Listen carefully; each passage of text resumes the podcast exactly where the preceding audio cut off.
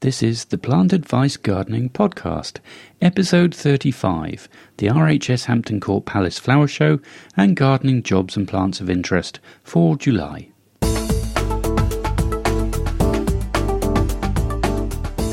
plantadvice.co.uk for all your gardening needs.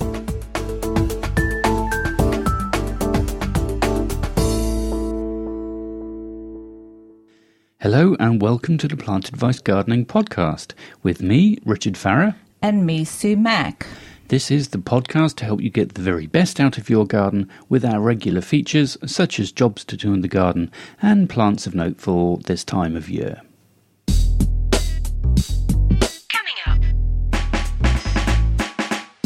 Coming up in this episode, we'll be discussing the BBC Gardeners World Live Flower Show and the RHS Hampton Court Palace Flower Show.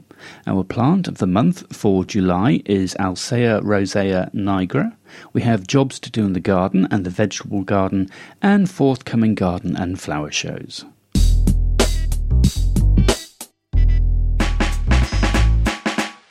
July traditionally is midsummer. I don't think summer might actually have arrived, so On the last day, I think it has. we've suddenly hit 27 degrees, which for Britain is pretty warm, really. It's very warm, but it's lovely. It's lovely. The borders have been a bit slow, particularly your hanging baskets have been quite slow because it's been quite a cool beginning to the summer, isn't it? It's been very cold this summer. Which hasn't helped your hanging baskets. The borders actually are at the best at the moment. They are so full, packed full of colour. It's just a riot in the garden. It's looking beautiful, isn't it? It is, yeah, the borders are lovely, and a couple of my hanging baskets are now just exploding. Just the one just seems to be green. the one with the begonias in. Yes, but hopefully with this heat, because begonias love heat, they'll just start exploding now that the season's nearly over. Well, you're feeding them regularly, aren't you, with your feed them once a week with my tomato feed religiously, but I don't know. Are you sure that it gives more flowers? Yeah, it's potassium, or potash as they call it, which is the key constituent which promotes flower growth and fruit growth, so it's good for tomatoes and other fruiting plants. If you want to promote leaf growth, you use a fertilizer high in nitrogen, and root growth, you use phosphorus. Well, it's amazing because, as you know, the one hanging basket is just green, It is. and all I keep doing is giving it tomato feed. But we have done quite a bit of work in that corner, haven't we, on the patio? Yeah, we've Uh, next door exposed it neighbours have cut their hedge a little bit, which gives a bit more light. We've opened a door, we've cut back a jasmine, so it should have a lot more light and hopefully we'll respond. Yeah, let's see in the next day or two with this heat. It's going to love it, do. isn't it? Yes. But we've been busy as well. We've done two flower shows recently. We did the BBC Gardeners World Live a few weeks back. That was in Birmingham. And we caught up with Adam Frost, who is a well known Chelsea garden designer. He's won gold at Chelsea. And we did speak to him at BBC Gardeners World Live, but we forgot to press record on that yes, little. we did, and we got such a good interview. We were both like, "No, what happened?" But But- luckily, we did catch up with him at the Hampton Court Palace Flower Show, and he did take the time out and spoke to us again, which was really nice. So here's what Adam had to say to us. So, Adam, we caught up with you at BBC Gardeners World, but unfortunately, we forgot to press the button on the recorder. but luckily, we caught up with you here at Hampton Court, the Palace Flower Show.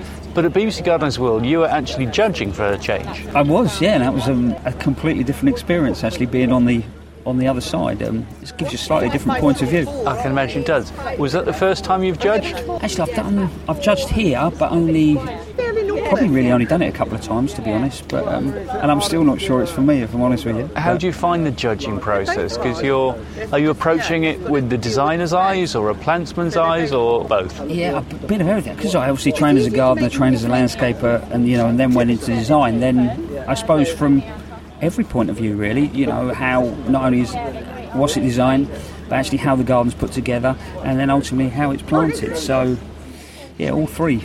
And what did you think of this year's crop of gardeners? Uh, Gardeners World Live, I thought they were really good. I thought there were some really lovely gardens there. I think, you know, over the years, I'll be honest, I think sometimes it's been a bit hit and miss. But I thought there was some really, there's some really good gardens. Yeah. And being a garden designer yourself, how do you see trends changing?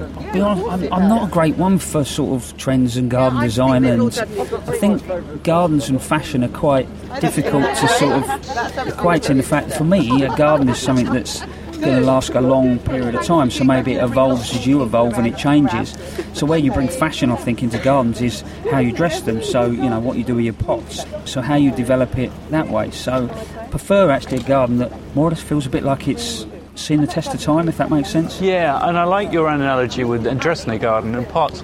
That's a bit like your earrings and necklaces, isn't it? The little things which you can move around and change from season to season. Yeah, exactly. You've got so you know, in a sense, I suppose you look at it in clothing way. You you know, you dress in that sort of maybe a classical way, but then you dress it up, dress it down, depending Tart where you it go. up a bit. Yeah. And if you're approaching a garden, do you look at the hard landscaping first and try and get the bare bones and structure, and then, or do you look at it straight out as a whole? No, I tend to break gardens, uh, I suppose, into when you think about gardens. Actually, they're about people, they're about space, they're about plants, and I suppose you could add, you know, there's a sense of place with every garden, so it needs to belong where you're creating it, you know, what you're creating it for.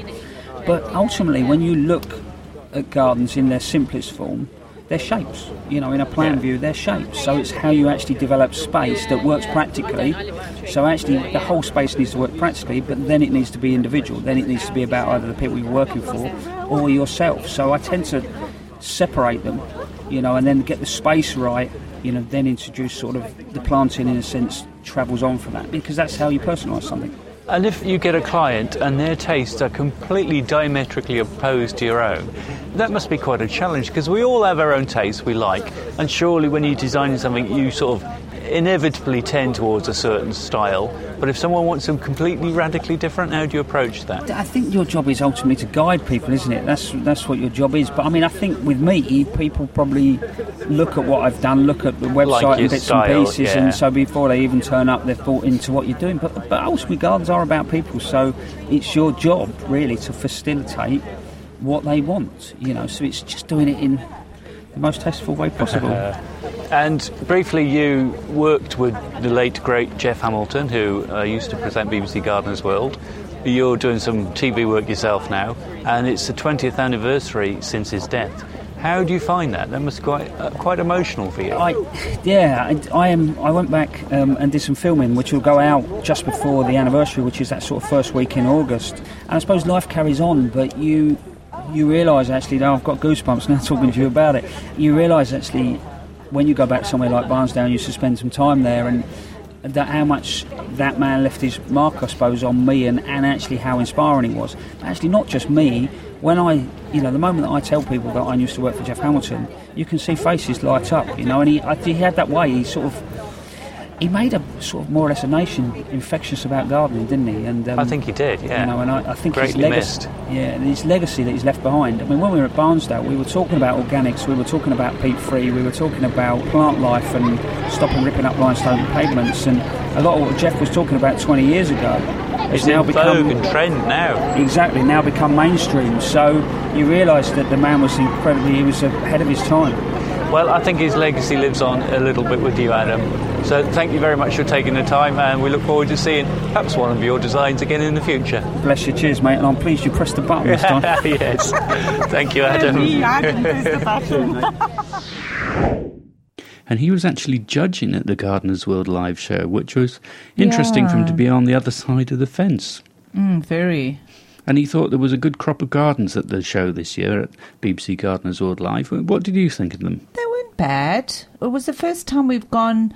We were in, uh, invited in the evening, weren't we? We had a, yeah, a press presentation for all the awards. it's not known for its gardens, but the gardens, you know, you can't. I suppose we It's not in the same league as no. Chelsea and perhaps Hampton Court. Yeah. But it is very good. There were some nice smaller gardens, I guess. Yes. Yeah. The I smaller suppose- gardens give people an idea of what they can actually do reality wise Well, in their own back garden. Exactly. So I suppose there is that way of looking at that show. It is more realistic Yeah. to everyday living. And he used to work at Barnsdale Gardens, which is close to us in Rutland. We're in Cambridgeshire.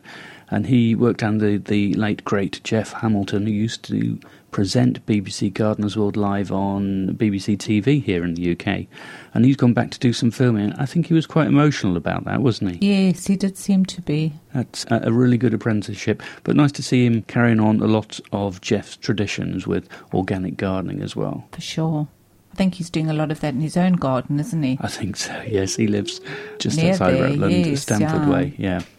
And Hampton Court. Then, what did you think to Hampton Court? I love Hampton Court. I thought the gardens were a bit all over the place this year. There were 47 gardens apparently spread out across 33 Yeah. acres. So if you weren't careful, you could miss out on some of them. Well, I think you? I did because we were some of the capability brown ones. the- yeah. Yes, the three right at the front there. I didn't see them because we went round the back to look at all the. We were looking for specific plants, weren't we, Yeah. in the And- selling and we- section? So, I missed them. Yeah. Yeah. It doesn't seem as coherent somehow as Chelsea. no. And Although know- the one row is that one row that you walk down with all the little gardens. summer gardens and the That's city gardens, lovely. yeah. I do love that. Those are nice. Again, small gardens, Yeah. which represent what people have in their own back gardens. Yeah. Yeah, they, they were nice. And there were some stunning gardens. Oh, Remember that one with a sunken a sitting area with a big pergola over the top? Yes. Oh, that was lovely. An electric pergola. Oh, it was beautiful. but there were some lovely ones again, beautiful, you know, because everyone's different. You get inspiration from them. Yeah, I always enjoy it. Catering for all shapes and sizes. Yeah, and yeah. what appeals to one person doesn't appeal to Very another. Very much so. And you take inspiration, different bits of inspiration from different gardens. Exactly. No, it was nice. We were blessed with the weather as well, weren't we? Stunning weather. And Really coming up imminently is the RHS Tatton Garden Show, which is up in the north in Cheshire, and we're off to that one, aren't we? Yes, that's So would- yeah, yeah. that's going to be lovely as well. I do we'll- enjoy that one. We're going to need some oh, sunscreen. It's going to be very hot. Yeah, it's going to be about 30 degrees, so we're I not always- used to that here in the UK. No, I love it. So You do love it, yeah. I always look forward to the council flower beds, but last year they didn't do as many, so no, it'll be interesting didn't. to I see don't if know they whether do as many this year. kicking in, and yeah, Yeah, will be uh, interesting to see on that. because I know a lot of people are very anti them, but I love to see all the council borders, and I know it costs a lot of money, but it does look lovely. And we were in Bath a few days ago, and they had some lovely council borders, didn't they? Yes, Yeah, I think it, it shows real civic pride. it does, but it is again, it's costly. One of those things. There's not, never going to be a perfect answer for that, is No. there?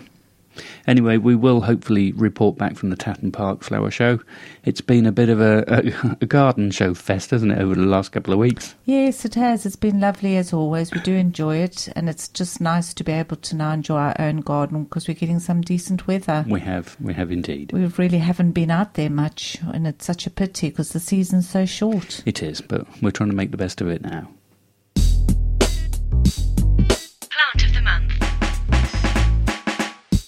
Now, our plant of the month for July is Alcea rosea nigra. It's a hollyhock, sometimes also called Althea. It's fully hardy biennial or a short lived perennial, and it is an excellent cottage garden plant, often also seen with delphiniums and foxgloves.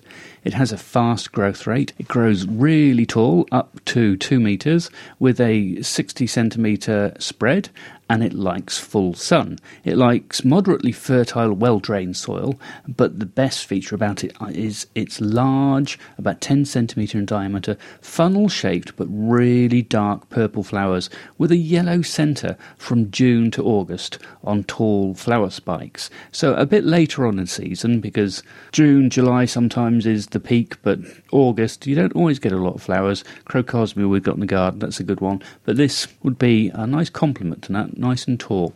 Its foliage is light green with hairy, shallow lobed, rounded leaves, and it has the RHS Perfect for Pollinators Award. So if you like to attract bees and other flying insects into your garden, that's a good one. Maintenance, it's pretty easy. Cut back to about 15 centimetres from the ground in autumn and water well during dry spells, like we're having bizarrely at the moment here in the UK, and stake on exposed sites because it is very tall and will get prone to getting knocked over by the wind. Pests and diseases, it can be prone to rust, particularly in humid conditions, which can be preemptively treated organically with Bordeaux powder. Young growth can also be susceptible to slugs and snails, but they can attack lots of things. They particularly like the hostas. Propagation you can sow seeds in April uh, to September. Early seeds may flower in the first year, but later seeds are more likely to flower the following year. The tall cottage garden plants are usually classed as, say, lupins, delphiniums, foxgloves, and hollyhocks. We've got delphiniums, we've got foxgloves, we've tried lupins, they don't work, and we have thought about hollyhocks, but they might be a bit too big. We had one uh, one or two years ago. We occasionally get them that they're self-seeding. Yeah, I think the- there's another one coming up actually. I, I think I've seen it right at the back by the yew tree. yeah. And again, we don't, you know, it just seeds itself. They do look beautiful. The only downside I think I've found with them in the past is the leaves can go a bit Mm, off, they go can't really they? tatty. Very so maybe tatty. if that's buried in a bed, so you don't see the leaves so much, but you see the tall flower spikes coming Yeah. up and making a big show. Because they are lovely. I do like them. I They they, are, are, very and, pretty. and that is a real Yeah. deep, rich purple. It's almost bordering on black, which is a strange Mm. colour. Not many plants have that sort of colour. Because there's a house in the village, isn't there? And she just has masses and masses of She them. has loads from But that's yeah, all yeah. she's got. She just leaves them to sort of self seed. They come and, back again. And they do make a beautiful show, but they can be a little bit tatty, can't they? Yeah, depends. Like anything, it's always right plant, right Yeah, place, isn't it? yeah. And maybe in a border with other things to hide the leaves, then it can It make a really good statement. Yes, because they are beautiful. They really are cottage garden, aren't they? They are very, very traditional cottage garden. To do in the garden. Now, jobs to do in the garden. It's time to lift and divide irises. Irises that have not been split for a few years can become a bit tired and lose their vigour. This can affect their flowering performance. So, dig the clumps up, select the best, plumpest rhizomes if you can, and replant them with good space between them, having added some well rotted compost or manure to the soil beforehand. Finally, cut back the tall foliage by about half, as this stops them rocking around in the wind too much as they try to reroot, and also reduces the amount of evaporation of moisture from the leaf surface. You can also be collecting seed at this time of year. Save and store seed of your favourite Aquilegia and Primula. They will set themselves about in the garden themselves, but if you collect the seed beforehand, you can have a little bit of a say where you'd like these colonies to go. So, as soon as the seed is ripe, you are just cutting back one of the Aquilegias in the front garden. Yes. But that's a very specific one, isn't Yeah, it? yeah. So, we are cutting it back because we want the same one um, Come up again, uh, yeah. if you re-sow the seed, chances are it will revert to a different variety. Right. And we've got loads of them in the back garden with Yes, they do take over. They come up like weeds. Yeah. Beautiful, but not Yeah. when you've got to seed them. You can also be lifting and storing spring bulbs, such as daffodils and tulips. You don't have to do this every year, but it is a good routine to get into if you want to create more spring colour around the garden. So dig up the bulbs, remove any young bulbs growing on the side of the larger ones, and store all of them for replanting in the autumn. Discard any diseased or unhealthy looking bulbs because you don't want them to infect others. You can also be trimming and shaping hedges. If you've left this job until now, well done you. That's good for the garden birds. It's given them chance to raise their offspring, and by now the risk of disturbing them should have passed. If you're going away on holiday, it is that time of year. Plan how you're going to keep your plants watered. Either set up sort of an automatic irrigation system or perhaps ask a neighbour to help. You've got to look after those plants, particularly hanging baskets. They need mm, watering every, Every single day, day. yeah. So many plants competing for so little moisture in a small pot. You could be cutting delphiniums back to the ground after flowering. This may encourage a second flush of flowers. We've tried that in the past, but it hasn't worked really. no, it? we lost by doing that. We lost, Lost one, but we kept the other. But I see our delphiniums flowering now. Try it at home. It late. might work for you. It didn't work for us, but Yeah. that's the standard advice. You can also tie flowers that are flopping over onto stakes. We've got quite a few stakes in the garden. We want to get a few more from the Tatton Park Flower Show, particularly as we've had some really heavy rain. And when Everything just collapses. when they've been full of flower, it's yeah, it's just collapsed, doesn't it? Deadheading is also a regular thing to do this I've time of spent year. an hour in the garden deadheading.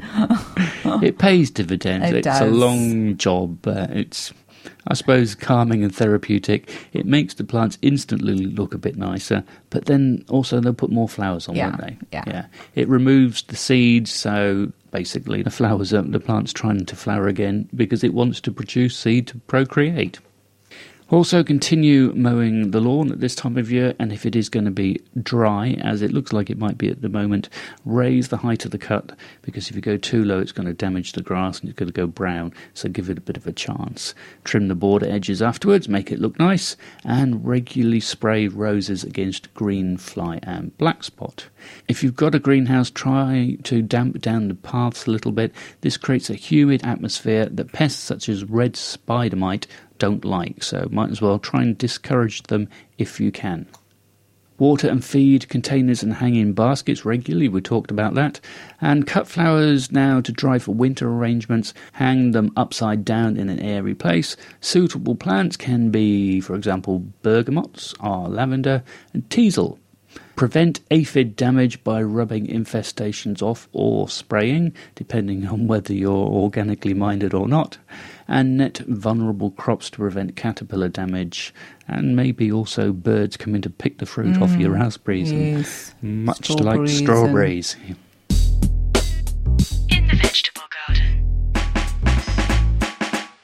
In the vegetable garden, you can be sowing seeds outside of lettuce, radish, carrots, turnips, beetroot, spinach, Swiss chard, spring cabbage, kohlrabi, fennel, and chicory.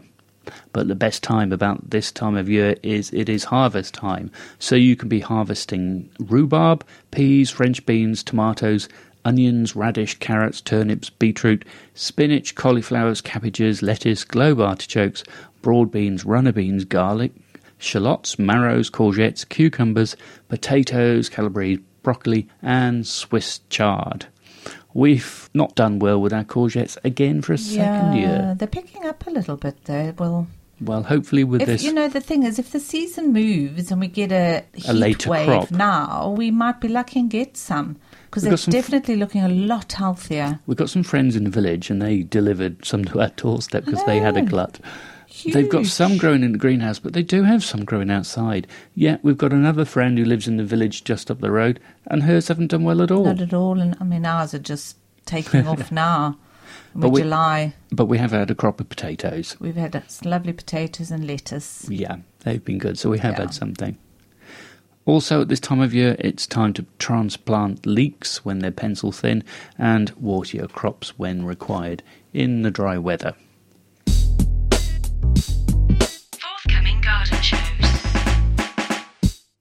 Now, forthcoming garden and flower shows for the remaining part of July from the 20th to the 24th is the RHS Tatton Park Flower Show in Cheshire, and we are off to that tomorrow, aren't we? We are Early morning, early morning, good start. Get there before it's too hot. three hour drive, Yeah, and three hour drive back, Back. six hours on the road. but, we're going to break it coming back and have supper We've somewhere. got a nice little pub we've Yeah, found. an we? hour from home, so two hours, then an hour. So that's not too bad. No, and we are looking forward to that.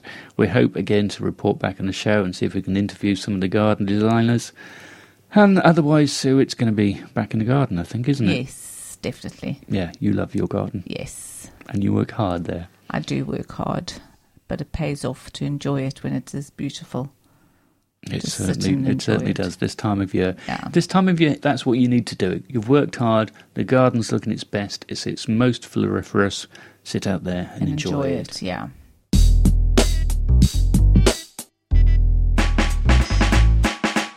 Well, that's all for this episode. Thanks ever so much for listening, and I hope you'll listen again next time.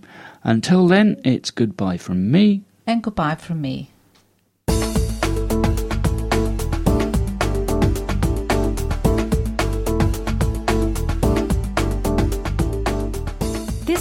Podcast was brought to you by plantadvice.co.uk for all your gardening needs.